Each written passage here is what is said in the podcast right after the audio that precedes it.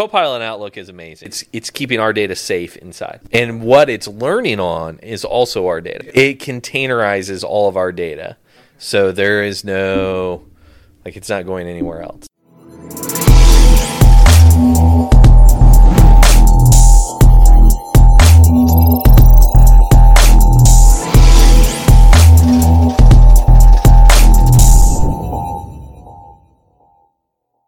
Uh, Brian's had some time to uh, to really kind of have a moment with Copilot. More than a moment. More than a moment. I mean, you're you're, you're asking it, Some please time. do stuff for me. Like, why are you asking please? It's not a person. And the the same please is just a, a habit. so Copilot, we've had it in place for a number of us now for a couple weeks since Microsoft released it for the rest of the world. Uh, and I I've been using it every day, and I think I've used it in all the apps, even in you know what what used to be the the Power Platform Studio, which is now Copilot Studio.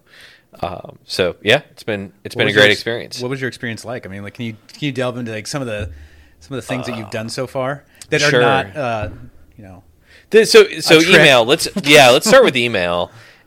Copilot Outlook is amazing. So if you receive any kind of email chain, you just say summarize for me, and it's it's the the too long did not read uh, version. yeah, like of seven that. points. Like, yeah, Yeah, so it turns it into a short little paragraph, which is great.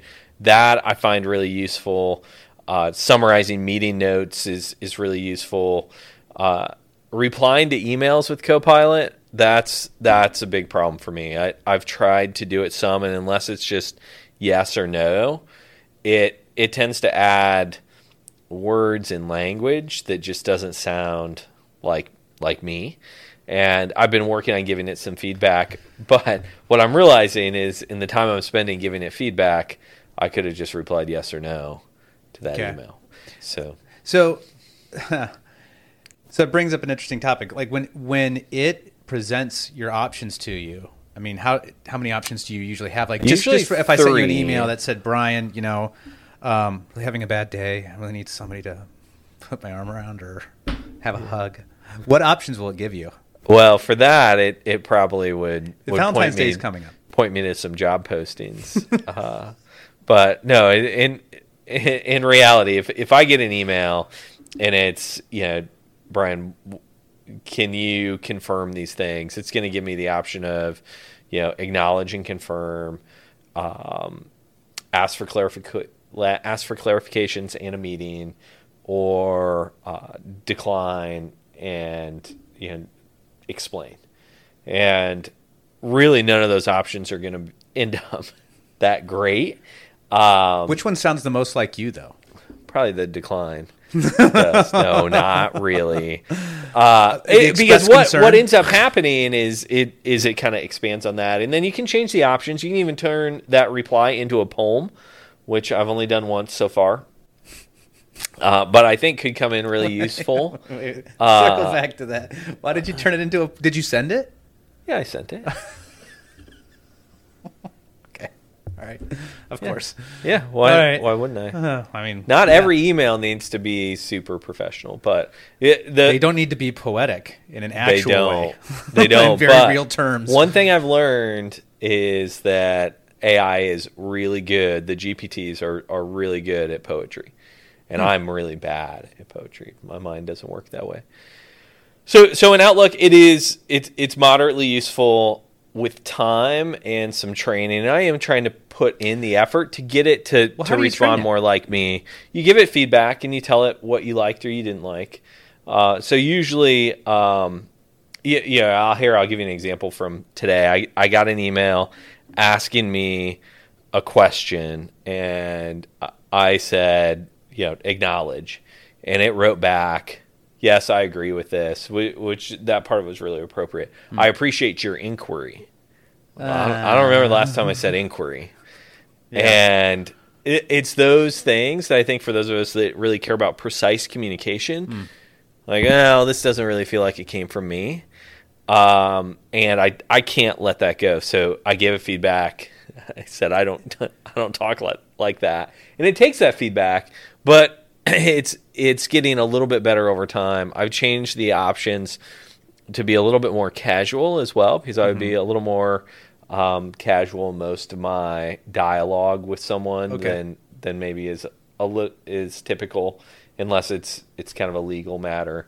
Uh, so so it's it's we'll see a month in if I feel like it's starting to give me the good responses. Right now, I feel like I've had too many clicks in the process of responding using Copilot for email. Now, when it comes to, to things like meeting notes, amazing. Oh, yeah. So you can assume. turn on transcription, right? So you hit the Copilot button at the beginning of the meeting. It's going to turn on transcription. It's going to tell everybody in the meeting it's being transcribed. Uh, and then you can ask it questions. Hmm. Summarize the meeting. What are my action items?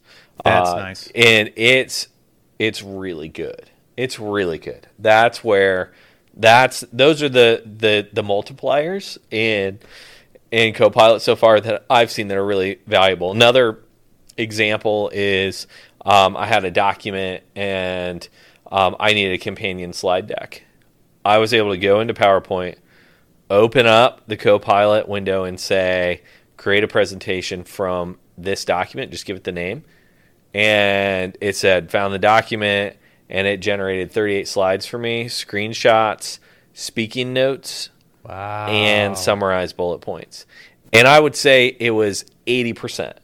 So That's still a lot of time savings. it's a huge time savings and it presented things in different ways than I'd thought of presenting it. And I used uh, I I used like six or eight of those slides, but I mean it doesn't matter because AI generated. So if I end up throwing some of it away, Yeah. uh, it, Well, it it doesn't matter. But it saved me. It probably saved me an hour. let's I, i'd love your your your thoughts on this so so with the com- with the communication component its ability to, to help you communicate um, especially, especially through email do you think that people would find it rude to know that they got an email from an ai instead of from your hand I don't know if it's rude or maybe devalued. Okay. So is the is the idea to make it sound more like you, so that they So, think so it came from you? The way, in, in I mean, not maybe you in you're general, I really mean- I getting mean- to the the heart of the issue that I have with something like an email reply Yeah. that's meant to be personal. Is what I see in that is if if AI takes and responds, and I think that's exactly what I was thinking. Well, then I'll hit send because it's it's it's in my voice. Right. What it saved me doing was was typing. Right. It's like using, um, you know, different keyboards or or Mm-hmm. auto autocomplete Yep. it it's just a more thoughtful autocomplete. When I read it and I say, you know, uh, I feel like that's devaluing some of the communication because Yeah. it takes some of that thoughtfulness out of it. Mm-hmm. And and there can be examples where it doesn't matter. It's a yes or no question. That's it. But if it requires a thoughtful response, I want to provide a thoughtful response. So I, I think it's more that it could could make someone feel like what they sent wasn't as important Right. it could also potentially you know convey the wrong message you know i think of if You have to if i'm if people are used to getting something that's in a more casual language for me and then all of a sudden it looks like a lawyer wrote it mm-hmm.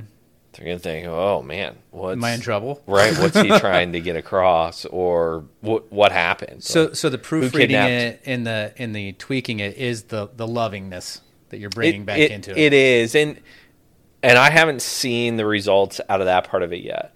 Now, the the things that I have seen, so so we've talked about what it can do in Teams, Mm-hmm. Yep. right, which is great. I used it to summarize our all hands meeting Mm-hmm. that we had yesterday internally. Um, great output. I've used it in a number of. Did of you use it on the on the actual um, presentation too? No, Oh, we did okay. not. Okay. No, it didn't and- seem like you did, but I just that would have been really cool. If, know, at the end, be like, all this was provided, well, you know, or Right. enhanced by My AI. job has been replaced by AI. now I don't even answer my emails anymore. So where I found it to be really useful, and this this gets back to something we talked about in our first discussion about it, is if if I create something in Word um, and I'm trying to get an idea across, I, I can have it do two things for me. I can say, you know, rephrase, and I can give it some parameters to rephrase. It's going to give me one to three options depending on how long it is, and it, it generally I, I read it and, and think you know you can tell it I want it to be more concise or I want it to be more professional or I want it to be more casual or I want it to be poetry, um, and and in general it sparks for me like that idea of oh yeah I hadn't thought of saying it that way. Or maybe the word way I worded it as I kind of typed it stream of consciousness in my mind Yeah. wasn't as clear. When I read it it was clear but when I see another way of having it written mm-hmm. it it's a little bit more clear so so I really like that that option the other thing I can have it do is you can just right click below your paragraph and say inspire me and what it will do is write depending on how much content is there Inspire me. it will write some content for you based Okay. on what you already have. So it's not giving you any new ideas, but it is explaining what you have a different way. It's, Okay. It's so it's building off the context that's already there. It is, and that I found really valuable too. You you know we've all kind of been in that spot where you know I thought of of your example of creating statements of work or or Mm-hmm. other things. You're like, oh, this feels kind of bland, Yep. and it makes sense to me. Uh, or I don't really know how I to word on it. this. Like I don't I don't know since there's so many. I actually had that today where um where we were discussing with a client all the different things that they could do with their with their networked environment. And I am not super deep in networking. I was struggling to figure out what to call what to call this sal. Like what is this actually called? Like what are we, what are we doing? And since i already had what we would be doing in there i could have asked it you know give me a give me a, a some what sort would of a be a heading good to this what would be a good title, yeah. Yeah that that's true. So so uh, that that's great. I'm also using it in onenote okay and that's been been really good to help me re-summarize my notes also to help me find things and, and collect information so i have a onenote document that goes back a long time Uh, I, I have i have a big one and so I, I've just kind of started scratching the surface there because the find already gets me most of what I know. But Mm-hmm. here, I'll give you an example. Um, with with the, the people that report directly to me, um, I have a, a Everybody, Thank goodness. no. um, the I have a one-on-one Yep. document and I, I keep the notes from from every meeting that we have and so i was able to ask it things like what did what what were the main topics that i discussed with this person in our one-on-ones this year and it, it gave in in 2023 and it gave me this really nice consolidated summarized list Wow. so for things like performance reviews and and other um, action items where you, it's easy to, to kind of lose track of that stuff it, it summarized it really well. So so that's how I was using it there. Uh, when it comes to SharePoint, you know, Office.com and Yep. and Copilot, you you get and, and you get this interface in Teams too. You get kind of the GPT interface Yeah. that that we're all used to seeing from mm-hmm. ChatGPT, and that is where I spend most of my time with Copilot why it pulls in everything from SharePoint, OneDrive, email, and I can ask it things. So, so for us as an organized business that has structures in place around SharePoint of where client data lives and other things, I can ask it questions to help me find agreements, help me uh, give me a list of the projects that that we've proposed. And for us, we're we're now bringing more and more data into the Dataverse, which we'll be able to to give Copilot a view into as well, and, and get into some of our other systems.